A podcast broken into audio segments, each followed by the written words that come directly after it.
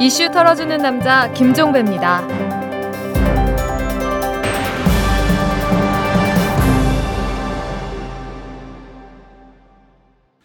5월 30일 수요일에 보내드리는 이탈남입니다. 제19대 국회가 오늘 임기를 시작합니다. 원 구성 협상이 마무리되지 않아서 본격적인 활동에 들어가지는 않겠지만 아무튼 임기는 오늘부터 시작입니다. 새 각오로 국회의사당에 진입하는 19대 의원들에게 초를 치는 말 같긴 하지만 그래도 꼭 전해야 할 얘기가 있습니다. 전임인 18대 국회에 대해서 국민의 74%가 잘못했다고 평가했다죠. 이 혹독한 평가를 반면 교사로 삼기 바랍니다. 국민이 왜 이런 혹독한 평가를 내렸는지 잘 알 것입니다. 공부는 안 하고 몸싸움에 능했던 18대 국회였죠. 대화와 타협보다는 일방 독주를 선호했던 18대 국회였죠. 국민이 정말 바라는 민생 입법은 뒷전으로 몰려났던 18대 국회였죠. 이런 모습들만 피하면 됩니다. 18대 국회의 나쁜 점만 철저히 경계해도 중간은 갈 겁니다. 자, 부디 진중하고 진실되고 진득한 19대 국회를 꾸리기를 갈망하면서 오늘 방송 시작합니다. 이계철 방송통신위원장과 종편 대표들이 어제 비공개 간담회를 가졌다고 합니다. 이 자리에는 오지철 TV조선 대표를 비롯해 남선현 JTBC 대표, 유재홍 채널A 대표, 윤승진 MBN 대표 등 종편 4사 대표가 모두 참석을 했고요. 방통위에서는 조경식 대변인이 빠진 상태에서 김준상 방송정책국장과 오광혁 방송채널정책과장만 배석을 했다고 하는데요. 종편 대표들은 호텔이나 병원 같은 공공시설에서도 종편을 시청할 수 있도록 협조를 요청을 했다고 합니다. 자발적 시청률이 바닥을 기니까 강제적 시청이라도 유도하겠다 이런 뜻일까요? 지난해 11.6 서울시장 보궐선거 때 박원순 당시 후보를 사탄 마귀에 빗대면서 교인들에게 찍지 말 것을 종용한 김홍도 금란교회 목사에게 벌금형이 선고가 됐습니다. 서울 북부지법 형사 11부는 공직선거법 위반 혐의로 기소된 김 목사에게 벌금 300만 원을 선고를 했는데요. 재판부는 대형 교회의 목사로서 선거에 임박해 예배 시간에 교인들에게 특정 후보자를 반대하는 내용을 말을 했다면서 죄질이 가볍지 않고 동종 범죄 전력도 있다 이렇게 양형 이유를 밝혔는데 다만 의식적으로 후보자의 실명을 거론하지 않는 등 공직선거법 위반 행위를 하지 않으려고 노력을 했던 점, 전체 예배 절차 중 설교 시간이 아닌 봉헌 기도 시간 중 짧게 얘기한 점 등을 고려했다. 이렇게 설명을 했는데요. 글쎄요. 이런 것도 익명 축에 낀다고 볼 수 있을까요?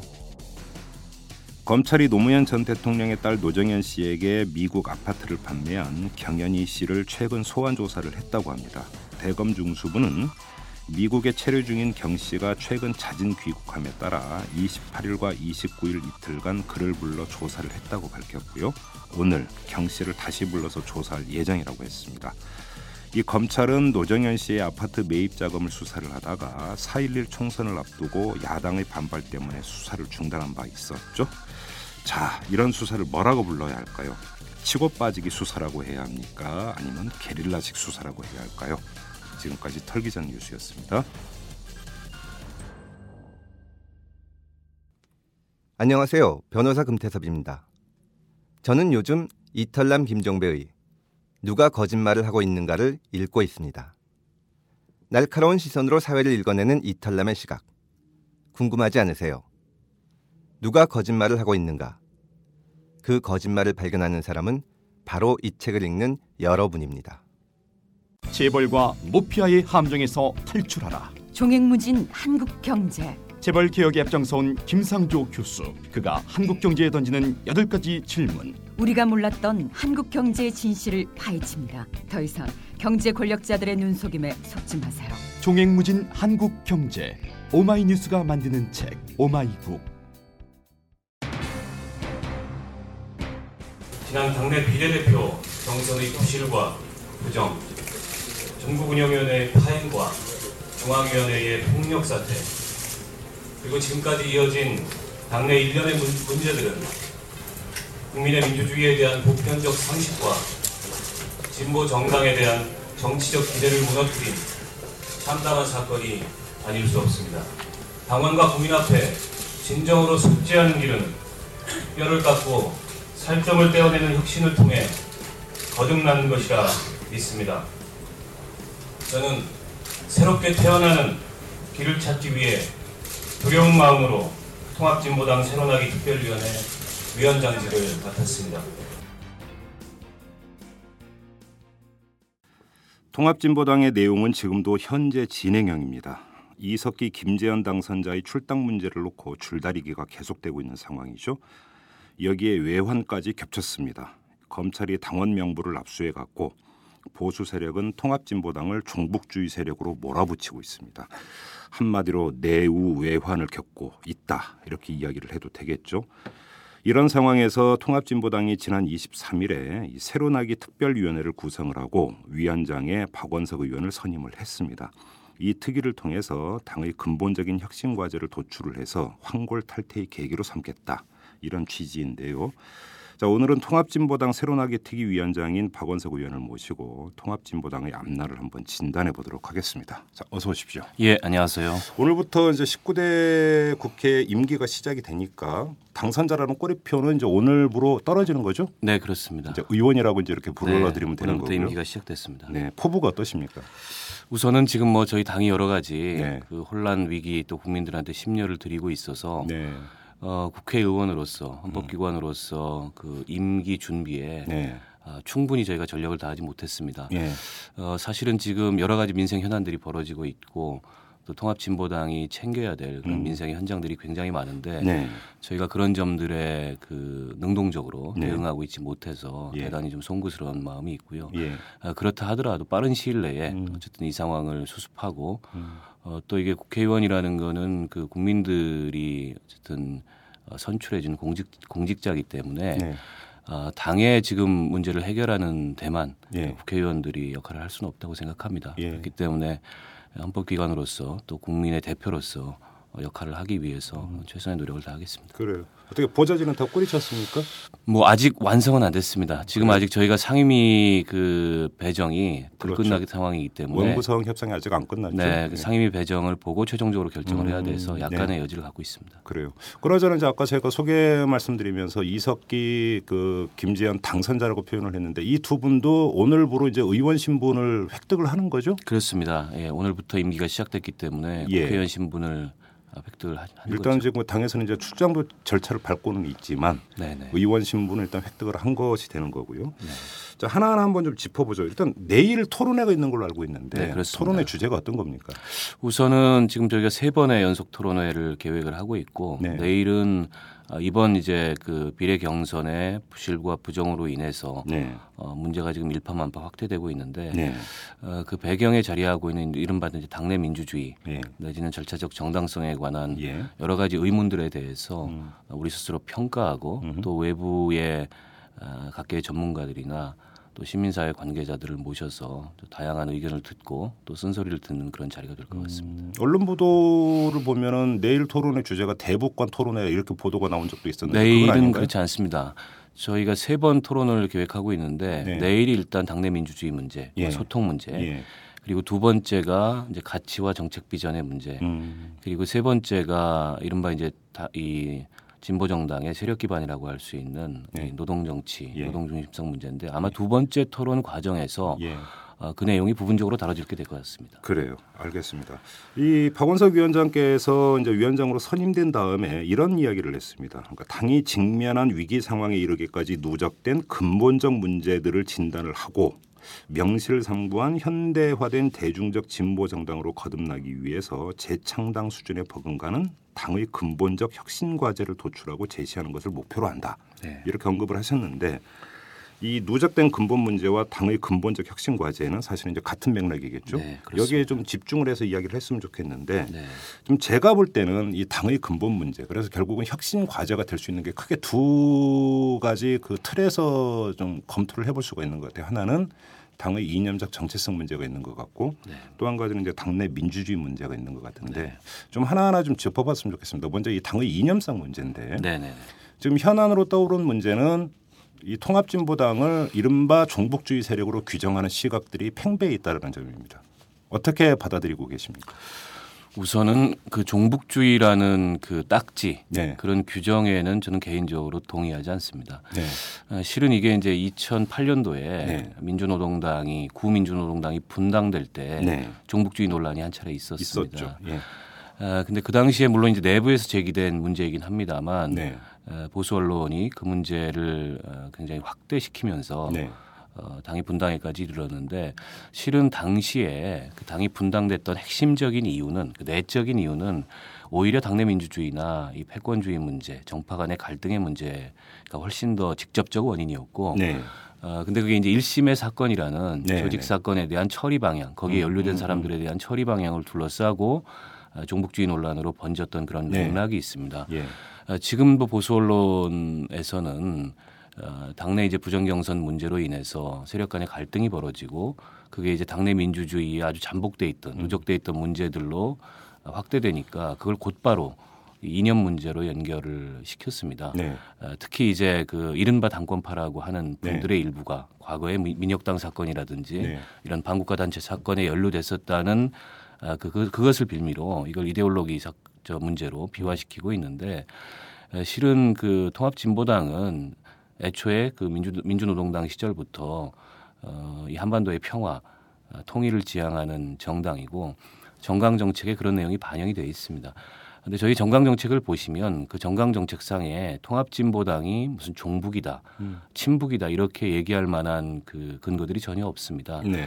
다만 당 내에는 일부 우리 국민들이 갖고 있는 어떤 보편적인 혹은 상식적인 대북관 어, 혹은 상식적인 한미 관계에 비해서 어, 어떻게 보면 조금 더 과거의 기준을 갖고 있는 어, 그런 분들이 있을 수 있습니다. 저희 네. 당원들 중에도 혹은 예. 당의 간부들 중에도 네. 근데 그렇다 하더라도 어, 통합진보당 전체를 종북주의 정당 이렇게 규정하는 것은 음.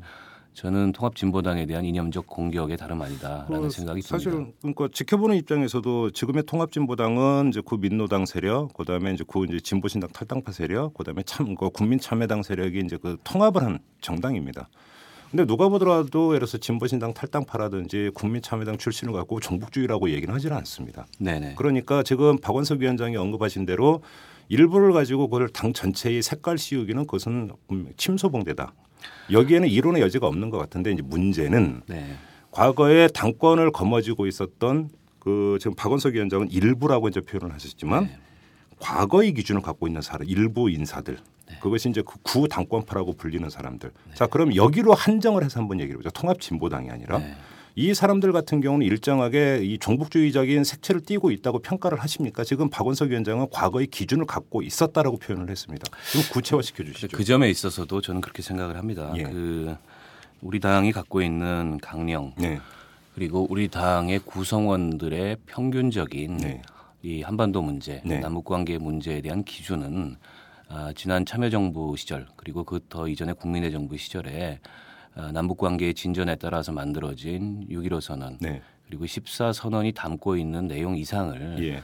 저는 가지 않고 있다고 생각합니다. 예. 근데 자꾸 이게 외부에서 종북주의 논란으로 비화되는 이유는 그분들이 과거 이전에 제야에서 운동을 하셨, 했을 때 가졌던 어떤 네. 전력, 국가보안법 전력 예. 이걸 하나 큰 근거로 삼고 있고요. 예. 그거는 저는 좀 부당한 그 기준이고 부당한 근거라는 생각이 네네. 들고 그리고 그 사건들 중에도 실은 나중에 그 예를 들어서 반국가 단체 구성원이었다는 혐의가 그 무혐의로 판결이 났거나 그로 인한 어떤 보수 언론의 공격이 개인에 대한 명예훼손이다 이런 판결이 난 부분들이 있습니다. 그런 네. 점들을 좀 참고해 주셨으면 좋겠고 두 번째는 현안이 되고 있는 북핵 문제 예. 그리고 3대 세습 문제 그리고 북한 인권 문제 이 세 가지 사안에 대해서 왜 입장을 밝히지 않느냐 그렇죠. 통합진보당은 예. 이 점이 이제 핵심적인 논란의 예. 지점인 것 같습니다. 예.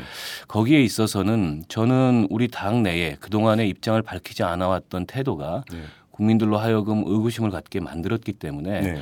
공당으로서 입장을 밝힐 건 밝혀야 된다라는 입장을 갖고 있습니다. 예. 예를 들어서 북핵 문제 같은 경우에 전 세계의 어떤 진보 세력도 어, 핵의 군사적 이용에 동의하는 세력은 없습니다. 그렇죠. 건뭐 진보의 아주 전통적인 노선이고 기준이고요. 뿐만 아니라 평화적 이용까지도 반대하고 있습니다. 예. 그렇기 때문에 탈핵 탈원, 탈원전이라는 예. 분명한 그 정책 목표 를 저희는 갖고 있다는 점을 말씀을 드립니다. 근데 북핵 문제에 대해서 말하지 않는 것이 예. 이를테면 지금 시점에서 어, 우리의 입장이다라고 얘기하는 건 충분히 국민들로 하여금 네. 오해를 불러일으킬 만한 음. 그런 여지가 있었다고 저는 생각하고 예. 이제는 말해야 된다. 예. 그래서 원칙적으로 예. 핵을 군사적으로 이용하는 어떠한 시도에도 반대한다. 네. 그리고 북핵 문제는 어쨌든 평화적 원칙에 의해서 해결이 돼야 되고 국제사회가 육자회담이라는 틀로 이 문제를 다루기 위해서 오랫동안 노력을 해왔고 또 그것을 풀어가는 어떤 그 방안으로서 이른바 이제 포괄적인 협상과 일괄 타결의 원칙 같은 것들에 대한 공감대가 네. 형성이 돼 있습니다. 네. 오히려 좀 지난 몇 년간의 단기간의 그 과정을 본다면 이명박 정부가 들어서면서 이른바 그 대결적 남북 관계 네. 내지는 대북 적대 정책을 취해 왔습니다. 아, 그로 인해서 사실은 어, 그, 그럼에도 불구하고 오히려 국내적으로는 안보의 문제가 더 심각한 문제가 되고 또 지난 오이사 조치로 인해서 개성공단이나 이런 남북 간의 경제 교류를 다 끊음으로 인해서 그 피해는 오히려 남한 기업들이나 아, 이 남한 정부가 남한 국민들이 고스란히 봤다는 점에서 그런 대북 정태적 저- 적대 정책에 동조하지 않는다는 이유로 어, 종북이라고 얘기한다는 건 굉장히 시대착오적인 발상이라는 말씀을 먼저 드리고요. 네. 인권 문제도 마찬가지입니다. 전 세계 어느 나라에 인권 문제가 없는 나라가 있겠습니까? 인권 문제가 있다는 데서 출발해야 됩니다. 그렇죠. 아, 다만 그 우리가 북한에 가보지 않았기 때문에 눈으로 보지 않았기 때문에 얘기할 수 없다. 저는 이 태도도 적절치는 않다고 봅니다. 이미 국제사회에서 북한의 인권 문제라는 게 하나의 보편화된 이슈가 돼 있고 어 그리고 그 문제에 대해서 여러 가지 그 국제사회 공론들이 있는데 우리만 우리 눈으로 보지 않았기 때문에 확인할 수 없다는 것은 마찬가지로 네. 국민들로부터 과연 저 집단의 그 이념이나 사상이 뭐냐 이런 의심을 어, 받을 만한 여지가 있었다고 저는 보고요. 네. 다만 인권 문제를 해결하는 데 있어서 무엇이 지혜로운 방법인가? 음흠. 북한 인권법처럼 한 체제를 정치적으로 비난하고 압박하는 것이 그 인권 문제를 개선하는 실효적 방안이냐 저는 그렇게 보지 않습니다. 네. 오히려 그또그 개방하고 그리고 그럼으로써 인권이 개선될 수 있도록 그 실질적인 지원과 협력의 방안을 찾는 것이 중요하다. 그리고 네. 국제사회의 접근도 점차적으로 그렇게 변해가고 있습니다. 네. 과거에는 이제 뭐 그런 어떤 미국적인 어프로치를 많이 했었던 것이 사실인데 최근에 EU와 북한이 인권을 주제로 한 대화를 계속 이어가고 있는데 EU의 접근 원칙이나 관점은 그런 기술적인 그 지원과 협력에 초점을 두고 있기 때문에 실질적인 대화를 이끌어낼 수 있었다고 봅니다. 저는 그런 점들이 참고돼야 된다는 생각이 들고 삼대 세습 문제는 저는 그렇게 생각합니다. 오히려 여기에 대해서는 가타부타 말할 이유가 별로 없다고 저는 개인적으로 봅니다. 왜냐하면 예. 북한이라는 거는 그 사실은 두 가지 측면을 가진 상대라고 봅니다. 하나는 그 통일을 지향하는 민족적 특수관계고 네. 다른 한 측면은 유엔에 동시 동시 가입한 다른 나라입니다. 네. 그래서 다른 나라의 그 이 권력 승계의 문제에 대해서 우리가 일일이 가타부터 하지 않는 것과 마찬가지로 외교적 내정, 간섭이라고 외교적 이유 때문에 그런 거죠. 예. 그렇기 때문에 그 문제에 대해서는 어, 별로 말하지 않는 것이 저는 어떻게 보면 국익이라는 측면에서 어, 크게 어긋나지 않는다고 보고요. 또 한 가지는 이미 3대 세습이 완성이 됐습니다. 네. 거기에 대해서 우리가 비난한다 그래서 그게 돌아갈 수 있는 게 아니고 음. 현실적인 판단은 그러면 3대 세습된 저 체제를 우리가 인정하고 대화의 상대로 삼을 거냐 안 삼을 거냐. 네. 이게 중요한 저는 지금의 논점이라는 생각이 듭니다. 네. 근데 과연 그 저 3대 세습 체제, 김정은 체제를 대화의 상대로 인정하지 않으면 네. 남북 관계를 개선하고 진전시킬 수 있는 다른 방법이 뭐가 있냐? 네. 저는 오히려 이걸 묻고 싶습니다. 그래요. 그런데 여기서 좀 갈라서 보죠. 그러니까 북핵 문제라든지 3대 세습 문제라든지 북한 인권 문제라든지 그런 거에 대해서 가치를 동반을 해서 잘 됐다 잘못됐다라고 평가를 하는 거와 그 문제를 개선하기 위해서 어떤 접근 방식을 택할 것인가의 문제는 결이 다른 문제입니다. 네. 여기서 후자의 문제는 논외로 하고 네, 자, 이 문제에 대해서 가치 판단을 내려야 된다. 네, 옳은 것이냐 아니냐. 이거에 대해서 통합진보당이 입장을 밝힌다고 한번 가정을 해 보죠. 네. 그러면 그런 그 통합진보당의 당 전체 차원에 있어서의 판단에 동의하지 않는 사람들이 반발을 할 때는 그럼 어떻게 하실 겁니까? 저는 진보 정당이 그 어떤 사안에 대해서 입장을 밝힐 때 다양한 견해가 있을 수 있습니다. 네. 그 다양한 견해를 하나의 견해로 네. 합의된 견해로 모으는 그 과정과 예. 또 모아낼 수 있는 그런 정치력 이게 말하자면 이제 그 이 정당 내부의 네. 민주주의의 성숙도를 네. 말해준다는 생각이 들고 네. 지금까지는 그런 토론이 너무 없었고요. 어떻게 네. 보면 토론을 그 서로 간에 기피했던 측면이 있다고 생각합니다. 민감한 문제에 대해서는. 그래서 절충해서 얘기할 수 있는 선까지만 얘기하고 혹은 얘기하지 않고. 그렇죠. 근데 저는 그래서는 안 된다는 생각이 들고 네. 어, 국민들이 보시기에 저 내부에 저, 저런 이견이 있구나. 그리고 좀처럼 합의되지 않는 그런 토론이 있구나라는 게 전 그대로 드러난다 하더라도 그게 진보 정당다운 방법이라는 어, 생각이 들고 그렇기 때문에 북핵 문제든 북한 인권 문제든 어, 3대 세습 문제든 민감하다고 더 이상 피할 문제가 아니고 음. 어, 우리 내부에 이 문제에 대한 그 판단의 기준을 만들기 위해서 토론이 필요하다면 해야 된다는 겁니다. 근데 토론은 과정이고 네. 토론의 결과로서 어떤 판단을 내릴 거 아닙니까? 네. 그리고 판단의 결과는 당의 강령이든 당의 정강 정책이든 거기에 담겨야 되는 것이고 네네. 그러니까 그렇게 담긴 담겼음에도 불구하고 거기에 동의하지 않으면 어떡할 것이냐라고 그러니까 제가 여쭤본 질문의 요지는 바로 그겁니다. 어, 근데 저는 그렇게 생각합니다. 이 민주적인 토론 내지는 뭐 이른바 요즘엔 수기 민주주의 이런 네. 얘기를 많이 하는데 그 최대한 저희가 그 하나의 그 통일된 입장을 모으기 위해서 다양한 형태의 그 토론을 하고 네. 또 그게 이제 더 저희 대의제를 통해서 네. 뭐 정강정책에 담겨야 될 내용에 대해서 예. 어, 결정하는 그런 뭐 투표를 할 수도 있고 네. 어 그리고 이제 뭐 리더십이라는 게 저는 중요하다고 생각하는데 예. 그 리더십을 통해서 표현되지 않습니까? 예. 당의 이를테면 뭐 대표든 이런 얼굴을 통해서. 예. 그런데 저는 이견이 있어도 예. 일단 당의 결정 예. 그리고 당의 어떤 방침 어, 이것을 따르는 게 옳다고 생각합니다. 그리고 이견이 가, 이견을 갖고 있는 그룹은 또 그 그룹의 의견을 갖고서 네. 지속적으로 의견을 표출하고. 당내의 토론을 이끌어가면 되는 것이지 네. 저는 진보 정당이라 그래서 늘 항상 어, 일치된 입장 만을 음. 어, 갖고 있고 일치된 입장만을 대외적으로 표현하는 건 아니라고. 근데 이게 이제 이런 문제가 있는 것 같아요. 그러니까 통합 진보당이기 때문에 사실은 질문을 드리는 겁니다. 다른 정당이라면 과연 다른 정당을 과연 이념 정당으로 평가할 수 있을까? 저는 없다고 봅니다.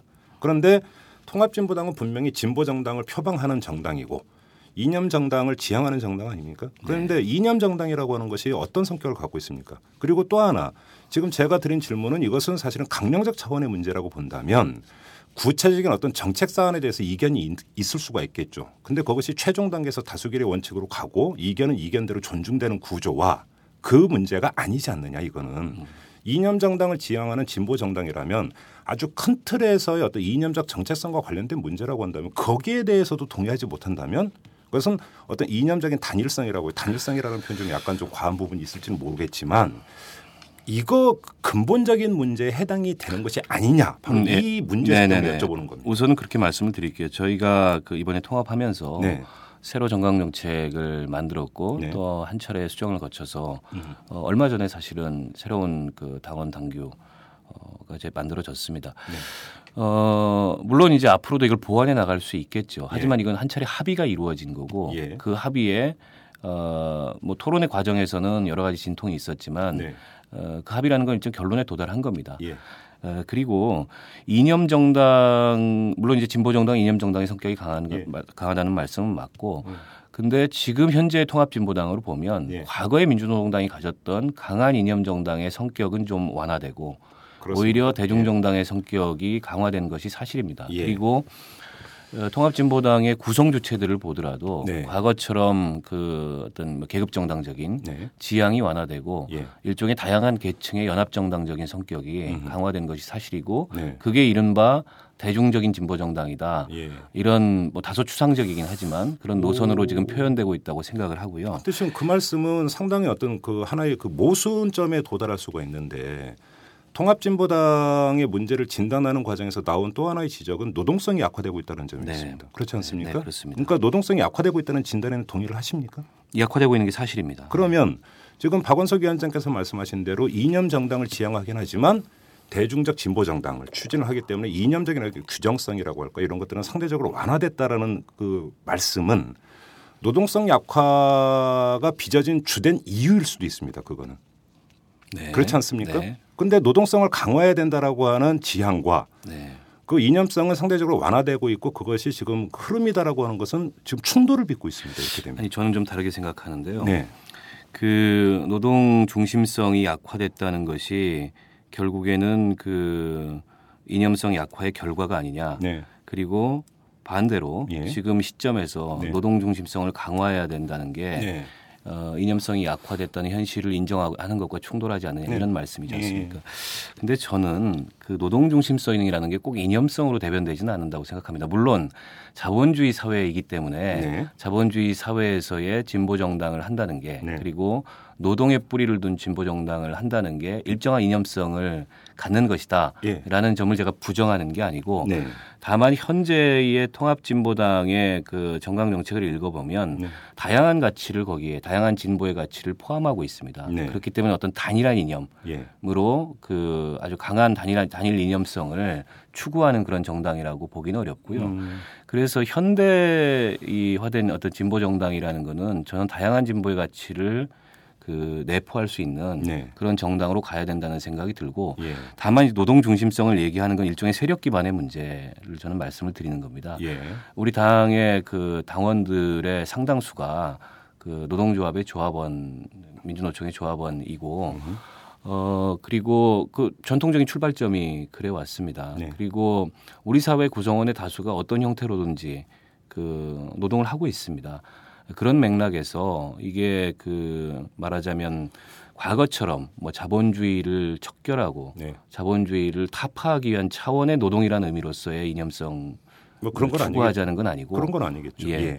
다만 그 노동 중심성이라는 건 일하는 사람들 네. 포괄적으로 얘기하자면 이 주인되는 정당이고 일하는 사람들의 아, 말하자면 이익 이런 것들을 추구하는 정당이고 그런 면에서 그런 사람들이 중심이 돼야 되고 네. 또 지금 어떻게 보면 우리 조- 노동 내부라는 것도 다양한 균열이 있습니다. 네. 아, 민주노총 혹은 대기업 노조로 대변되는 이 조직 노동이 있고 어, 거기에 포괄되지 못하는 주변부 노동들, 미조직 노동들이 예. 상당수 있습니다. 그런 면에서 사실은 노동 중심성이라는 것도 달리 이해돼야 되는 측면이 좀 있다. 음. 과거에는 그게 민주노총으로 등치되는 네. 그런 조직 노동 중심의 사고가 네. 뭐 그걸 저희가 일부러 표방하지는 않았더라도 음. 실질적으로 그래 왔다면 앞으로의 노동 중심성이라는 것은 음. 민주노총이라는 조직 노동으로 포괄되지 못하고 조직 노동을 통해서 정치적 시민권이 네. 실현되지 못하는 다양한 주변부 미조직 노동을 진보 정당이 어떻게 끌어안을 것인가 네. 어떻게 그 정치적 시민권을 대변할 것이라는 예. 라는 차원에서 훨씬 심화된 고민이 필요하다는 음. 생각이 들고 그건 전 이념의 기준이 아니라고 봅니다. 그래요.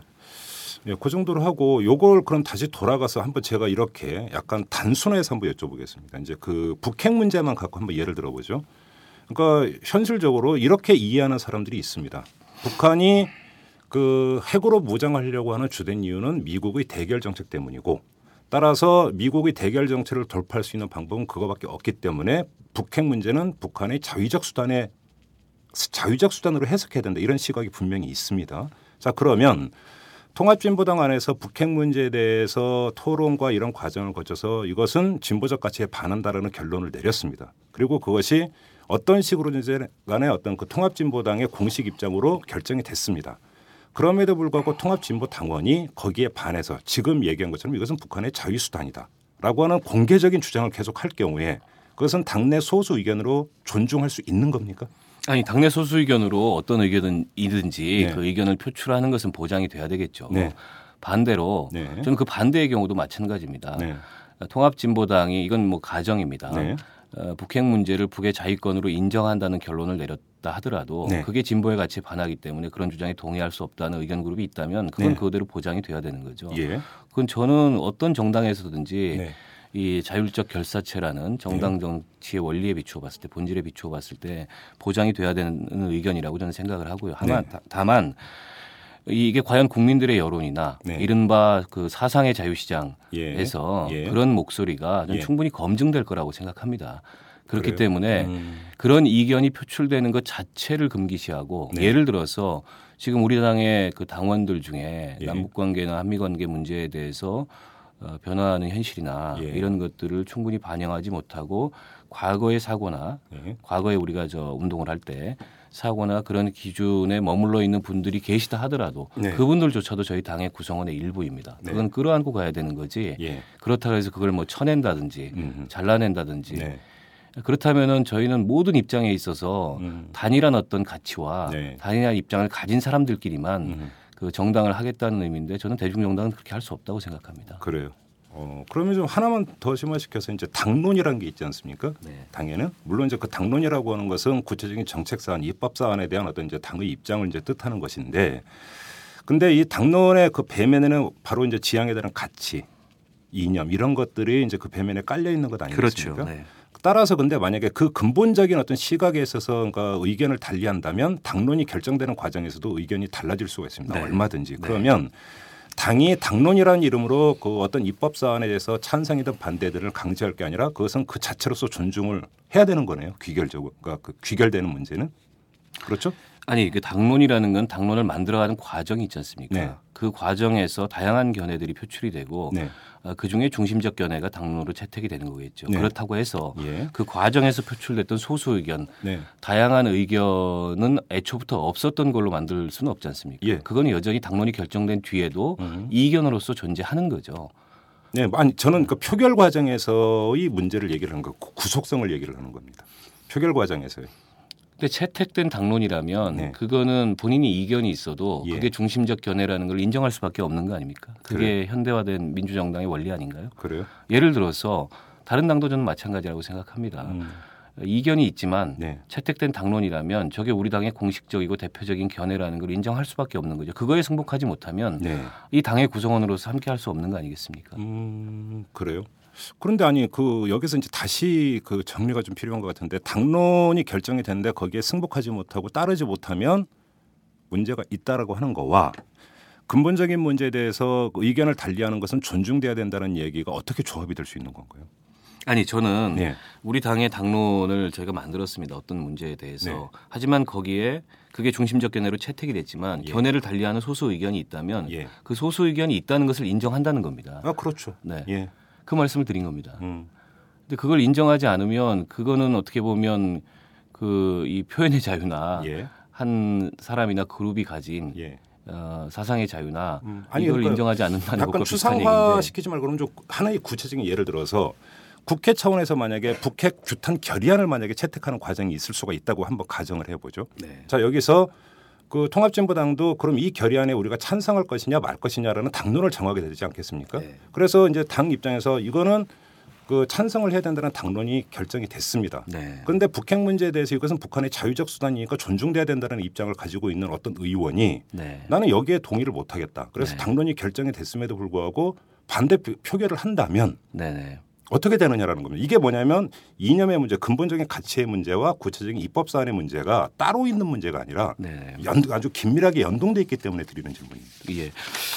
저는 그런 경우가 있다면 네. 당론이 결정했 결정됐음에도 불구하고 당론과 어긋나는 네. 그런 말하자면 대외적인 네. 어떤 의사 결정에 영향력을 미치는 행위를 한다면 그거는 해당 행위겠죠. 네. 해당 당연히. 행위입니까? 예. 아, 그거는 그렇죠. 해당 행위죠. 그거는 해당 행위인데 예. 그럼에도 불구하고 네. 그런 경우에 지금 예를 드셨던 그 사안을 그대로 제가 받아서 말씀을 드리자면 네. 사실은 국회의원의 그 입법권이나 네. 국회의원의 그이 어쨌든 표결 행위라는 것은 언제나 당론을 따라야 된다는 그 물론 그건 없습니다. 예, 그런 건 없습니다. 국회의원 한 사람 한 사람이 헌법기관이 헌법기관이기 때문에 예, 예. 헌법기관이 자기 양심을 걸고 네. 어, 그렇게 표결을 한 행위에 대해서 해당 행위라는 이유로 네. 어, 거기에 대해서 뭐 당, 당, 당 차원에서 네. 징계를 한다든지 그러긴 또 어려운 사안이라고 저는 말씀을 드리고자 합니다. 해당 행위이지만 또 국회의원의 어떤 그 헌법기관이라는 또 지위를 인정을 해야 돼서 또 징계를 하기는 어렵다. 그렇지 않습니까? 어 그래요?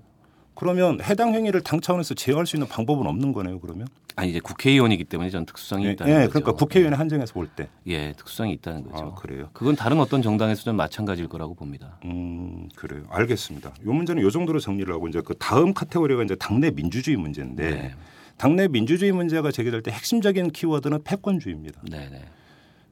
결국은 이 부정경선 문제도 패권주의에서 비롯된 문제다라고 하는 것이 일반적인 분석입니다. 네. 어디서부터 해법을 찾을 수 있을 겁니까? 이- 우선은 그 뭐 여러 가지 측면을 좀 갖고 있는 그 어, 문제라고 생각합니다. 패권주의라는 네. 것은 거기에는 이제 문화적인 어, 측면도 있고요. 네. 또 제도적으로 그 이를테면 당내 민주주의를 저희가 원활하게 네. 작동시킬 수 있는 제도를 갖추지 못한 그런 네. 측면도 있습니다. 에, 근데 저는 제일 중요한 게 이른- 이른바 이제 정치적 책임성의 문제가 아닐까 싶습니다. 음. 이를테면 패권이라는 문제의 출발점은 공식적이고 공개된 의사결정의 장이 있습니다. 네. 공개된 정치의 장이 있습니다. 근데 그 공개된 정치의 장에 실질적으로 영향력을 미치는 것은 공개되지 않은 내지는 실체가 모호한 어떤 당내의 네. 뭐 개파 정파 라는 곳에서 어, 견해가 만들어지고 거기에 공개적 공개적인 공식적인 당원들한테 규정을 하는 거죠. 또. 예, 예. 의사결정 기구에 영향을 미치게 됩니다. 근데 문제는 정파나 개파라는 게 어떤 정치 집단 내에든 있는 건데, 네. 아, 근데 이게 이제 드러나지 않게 됨으로 인해서 책임을 지지 않은 이 구조가 네. 저는 오랫동안 문제가 되어 왔고 그게 그냥 이렇게 구조화된 게 네. 현재 통합진보당 내부의 문제가 아닌가라고 네. 생각을 하고요. 예. 저는 이게 좀 투명하게 예. 드러나는 게 굉장히 중요하다. 예. 정파가 있다는 것 자체를 저희가 부정하지 않는다. 네. 다만 정파는 책임성을 동반해야 된다. 음. 그 책임성을 동반할 수 있는 장치는 어, 그게 공개된 정치의 장으로 나오는 것이고 네. 그래서 저희가 정파 등록제나 예. 뭐 정책 명부 그이 비례대표제나 예. 이런 제도적 장치에 대해서 과거부터 예. 여러 차례 논의를 해왔는데 그게 사실은 실현되지는 못했습니다. 음. 어, 근데 그건 뭐 정파가 스스로 등록하거나 할 의지가 없다면 앞으로도 실현되기 어려울 텐데 저는 그런 제도를 만들고 그 제도에 따라서 다양한 의견 그룹들을 만들어서 어, 다양한 의견 그룹들이 자기의 의견을 공개적으로 표출하고 그걸 통해서 당원과 네. 어, 국민들로부터 이 통합진보당의 정치 노선에 대한 네. 이해와 지지를 구하는 음. 이런 게임의 규칙이 점차 자리를 잡혀 나간다면 네.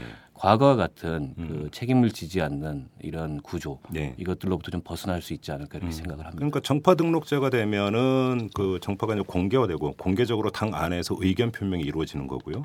그다음에 이제 최종 의사 결정 단계에서는 그것이 절차적 민주주의가 확립이 돼가지고 그거에 따라서 그 결과에 승복하면 된다.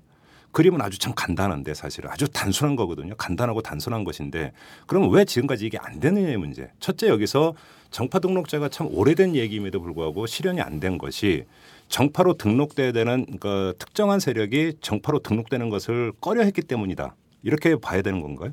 왜 그러면 왜 꺼려했을까요? 물론 이제 그 측면이 하나가 있고요. 예. 그리고 이게 이제 당내에 예. 그 혁신 과제를 만들기 위한 기존에 있어 왔던 네. 토론으로만 그쳤지 예. 그거를 실제 어떤 그 제도의 개혁으로 예. 실행하고자 하는 정치적 의지가 저는 부족했기 때문이다 이렇게 음. 봅니다. 네. 사실은 지금 통합진보당 내에 그 이 이른바 당내 민주주의 내지는 절차적 정당성을 어, 확보하는 문제는 6월 말에 있을 당직 선거하고 긴밀히 연관이 돼 있다고 봅니다. 아, 저는 예.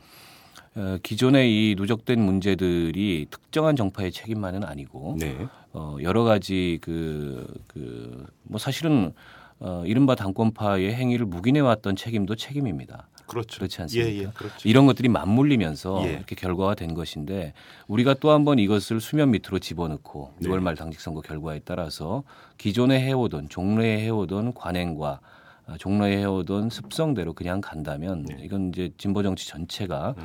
국민들로부터 버림을 받거나 공멸하는 결과를 초래할 거라는 생각이 들고 그렇기 때문에 저는 6월 말에 그 들어설 지도부는 명- 아주 명확하게 혁신 지도부가 돼서 네. 어, 지금까지 그 토론돼 온 문제들을 예. 가지고서 실질적인 당의 개혁과 예. 혁신에 나서는 역할을 해야 되고 음. 새로나기 특별위원회는 그때까지 그렇죠. 에, 그동안에 그 쭉 있어왔던 역사적으로 있어왔던 토론들 과 지금 현재 에, 국민들이 지적하고 있는 그런 문제들을 종합해서 네. 무엇이 혁신의 과제인가를 만드는 게 음. 역할이 아닐까 싶습니다. 그래서 저는 제일 중요한 건 정치적 의지의 문제 네. 그리고 추상적으로 얘기하자면은 실은 그 영향력 있는 정파의 영향력 있는 네. 그 이른바 정치 리더들의 마음가짐의 문제 더 이상 우리가 그런 어떤 그 정파적인 그 정치를 가지고서 음. 대중정당 하기 어렵다.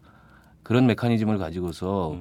국민들로부터 지지를 받기 어렵고 통합진보당의 외연을 크게 확장하기 어렵고 수권을 향해서 나아가는 그런 대중정당 되기 어렵다는 걸 인정하고 음. 이제는 좀 다른 전략으로 네. 어, 좀 전환해야 되지 않을까 싶습니다. 그리고 또 하나의 문제가 그 경선 부정 문제가 불거졌을 때 구 당권파에서 주장했던 것 중에 하나가 이제 그것은 관행이었다라는 이야기였습니다. 그리고 그 관행이란 이야기에는 어떠한지 역사성이 담겨 있었냐면 그 구민주노동당부터 진성당원제를 골간으로 해서 당이 운영되어 왔는데 진성당원이라는 사람들의 거의 대부분이 일하는, 일하는 사람들이었었고 그런 사람들이 그 생계가 있고 근무 시간이 있는데 거기에서 벗어나서 투표를 하는 것이 어, 쉽지 않았다.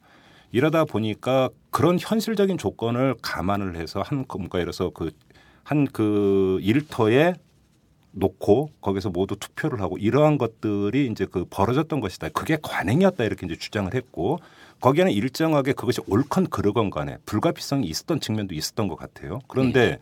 절차적 민주주의를 확립을 하기 위해서는 바로 그러한 관행이라고 하는 것들을 어떻게 그러면 끊어내고 누가 보더라도 아 이것은 절차적으로 전혀 문제가 없다. 라고 하는 제도를 만들어낼 것인가? 네. 여, 결국 여기로 귀착되지 않겠습니까? 그렇습니다. 사실은 선거제도 개혁 문제가 굉장히 중요한 그 네. 핵심 과제 중의 하나인데요. 네. 우선 관행이었고 거기에는 통합진보당만의 특수성과 역사성이 있다. 네.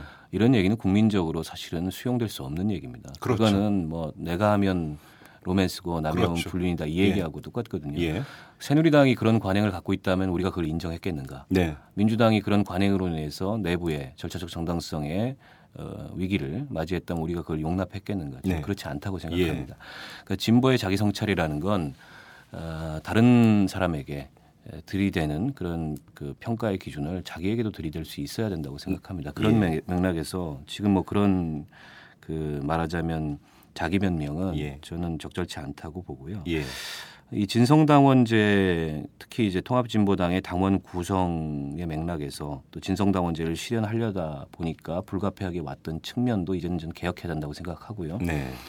우선은 지금 저희가 온라인 투표, 오프라인 투표 이렇게 나눠서 하고 있는데 온라인 투표 같은 경우에는 투표 시스템 불안정 문제가 저는 해결돼야 된다고 생각합니다. 네. 당원 명부도 정확하게 음. 어, 개혁이 돼야 되고 지금처럼 그 투표 시스템을 아무렇게나 열어볼 수 있거나 투표 중에 그걸 변경하거나 있을 수 없는 일들이 일어났는데 저는 그거 바로 잡아야 된다는 생각이 들고 그리고 본인 인증도 지금 휴대전화 인증만 하다 보니까 그게 과연 정말 본인 인증한 거냐 음. 대리 투표가 일어날 수 있지 않느냐 이런 의심이 있는데 어, 그 본인 인주 인증의 그 기준을 좀 높여서 네. 반드시 본인만이 인증할 수 있는 그런 수단을 인증 수단을 개발해야 된다는 생각을 하고 있고요. 음.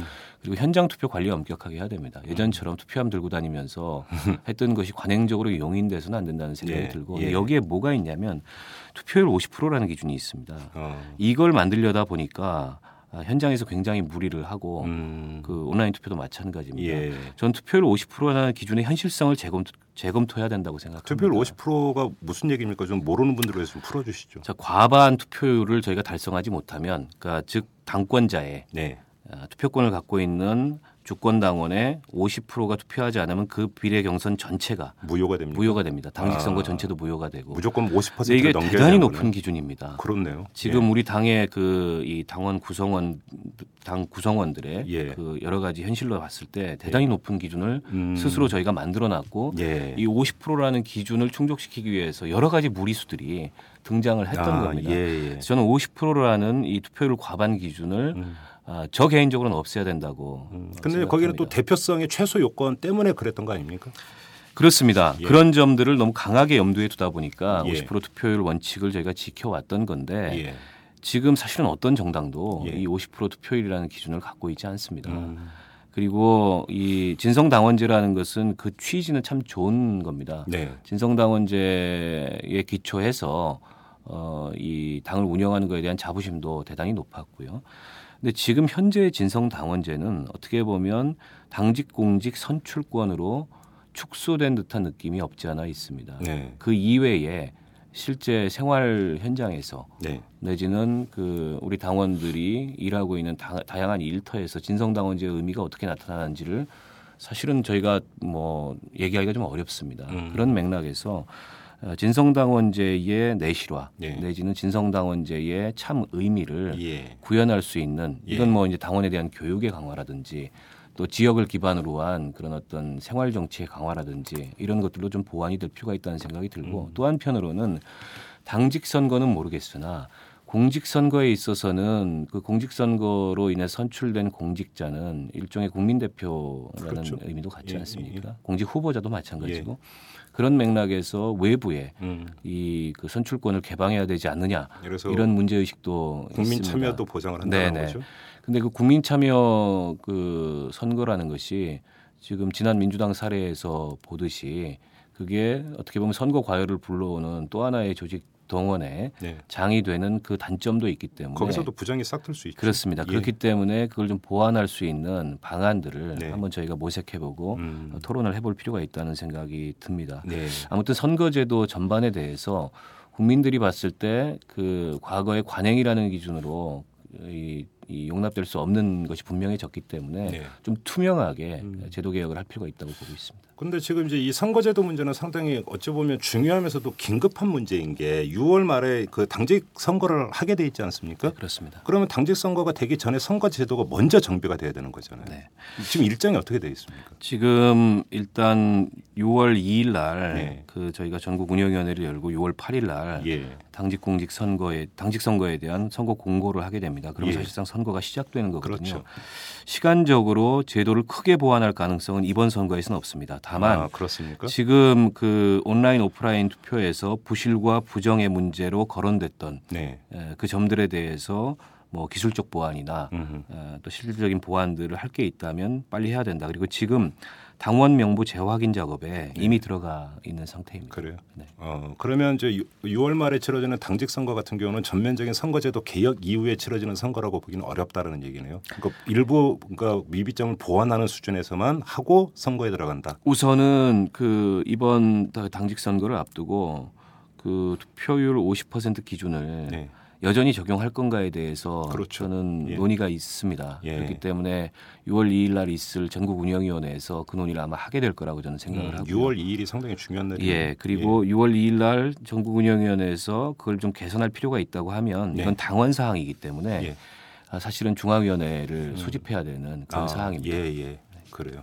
그나저나 지금 검찰이 당원 명부를 압수해 갔습니다. 6월 말에 당직 선거를 치르자면 이제 그 당원들이 누구 누구인지 다 알고 이래야 되는데 지장은 없습니까?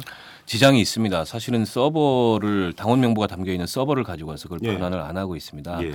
그렇다 보니까는 사실은 선거 준비 작업을 원활하게 할 수 없고요. 네. 검찰에서는 자신들이 내용을 다 이제 뭐 카피를 했는데 네. 그걸 구동시키려면 그 서버가 자기들한테도 필요하다 어. 이런 이유로 그걸 돌려주지 않고 있는데 네. 그건 대단히 사실은 수사 편의주의적인 얘기를 하고 있는 거고 네. 그 당원 명부라는 건 한 당에 있어서 뭐 심장이라는 표현을 저희가 자주 했습니다만 예, 예. 가장 중요한 당의 음. 유무형의 재산입니다. 네. 근데 그걸 갖다 검찰이 어, 손에 쥐고서 예. 안 내놓는다는 건 그것도 네. 그 압수수색의 절차나 과정에 있어서 예. 여러 가지 정당성의 문제가 있는데 음. 어, 저희로서는 참 어이가 없는 그런 상황입니다. 그래요. 그러면 이 문제는 지금 빨리 검찰이 돌려줘야 되는 거네요. 그렇습니다. 어제도 저희가 검찰청 항의 방문을 갔는데요. 예. 지금 뭐 검찰청의 태도는 수사 중인 사건이기 때문에 누구도 만날 수 없다. 예. 이런 식의 태도를 보이고 있고 예. 저희는 그 어떻게 보면 검찰이 대단히 지금 예. 이 정치 활동의 자유를 음. 방해하고 공당의 업무를 방해하는 행위를 하고 있다고 봅니다. 그래요. 그러면 이제 그 검찰이 안 돌려준다라는 가정하에 지금 그 다른 방안은 강구를 해놓은 상태입니까? 지금 검찰이 안 돌려줬을 경우에 정말 심대한 차질이 저는 빚어질 거라고 보고 예. 어, 어떻게든 반환을 받아야 되겠죠. 그래요. 저희가 지금 법원에 그 환부 청구 소송을 내는 방안도 음. 검토하고 있습니다. 그래요. 알겠습니다. 그리고 지금 또 하나가 그 혁신 비대위가 있고 당원 비대위가 있죠. 구 당권파에 의해서 이제 그 구성된 그 당원 비대위가 있는데 여기서 강기가 혁신 비대위원장의 직무정지 가처분 지금 저거를 신청을 했습니다. 네. 만에 하나 법원이 이걸 받아들이면 혁신 비대위의 모든 활동이 일단 중단되고 혁신 비대위에서 꾸려진 이 새로나기 특위 같은 경우도 일단 정당성 잃게 되는 겁니까? 법률적으로는 그렇게 되겠죠. 네. 이게 가처분 신청이긴 하지만 예. 어, 그 신청이 받아들여진다면 어쨌든 법원이 중앙위원회에서 혁신 비대위를 선출했던 음. 그 선출 과정의 절차적 하자를 네. 어, 문제 삼는 것이기 때문에 음. 혁신 비대위 권한 행사와 업무 수행의 정당성이 없어지는 것이어서 어, 사실상 당이 마비 상태 중단 되는 거죠? 상태에 빠지게 된다고 봅니다. 알겠습니다. 그건 좀 법원이 어떤 결정을 내리는지 지켜보도록 하고요. 좀 시간이 많이 흘렀습니다. 좀 우리 박원석 의원 또 국회 일정이 있는데 저희가 너무 오래 뭔가 붙잡고 있었던 것 같습니다. 자, 이 정도로 마무리하겠습니다. 고맙습니다. 고맙습니다. 글로벌한 사회에 글로벌한 기사만 봐도 머리가 아프다는 당신. 경제를 이해하고 싶지만 골치만 아프다고요? 아빠와 딸이 함께하는 최진기의 인문학 특강 시즌 2로 업그레이드 됐습니다. 경제학에서 철학, 전쟁사, 버블쇼크까지 팟캐스트 인문학 강의 1위. 지금 오마이스쿨에서 만나보세요. school.oma이뉴스.com 오마이뉴스 대표 오연호입니다. 이슈 털어주는 남자 이털남 마음에 드시나요? 응원하는 방법이 여기 있습니다. 이털남을 만들고 있는 오마이뉴스의 10만인 클럽 회원이 되어 주십시오. 한 달에 만 원으로 참 언론을 키워가는 기쁨을 누리실 겁니다. 오마이뉴스 메인면 왼쪽 상단에 있는 10만인 클럽 버튼을 누르시고 직접 회원으로 가입하시거나 733-5505로 전화 주시면 담당 직원이 안내해 드립니다. 여러분께서 이털남과 오마이뉴스의 배우가 되어 주십시오.